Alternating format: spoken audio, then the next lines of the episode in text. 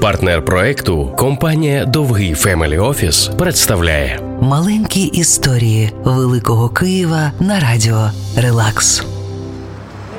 Можливо, ви ніколи не чули про київського мільйонера Семена Могилевцева. Але якби не його хитрий план, у Києві міг би не з'явитися будинок вчителя на Володимирській 57, де проголосили про нашу незалежність. Будинок учителя довго забороняли.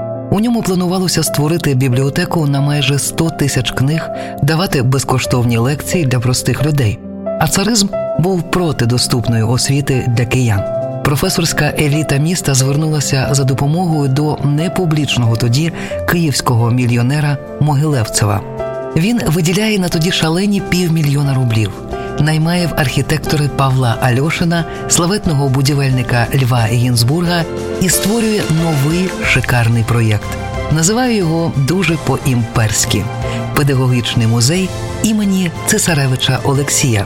Міська влада і цар, звісно ж, одразу дають згоду. Ще пак їм завжди подобалося усюди суще самопрославляння. Але тут і ховалася хитрість.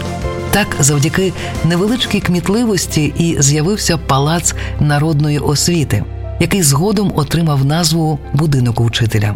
Все завдяки пану Могилевцеву, представнику київських мільйонерів тієї епохи, для яких було справою честі віддавати значну частку багатства і йти на будь-які авантюри, щоб допомогти рідному місту.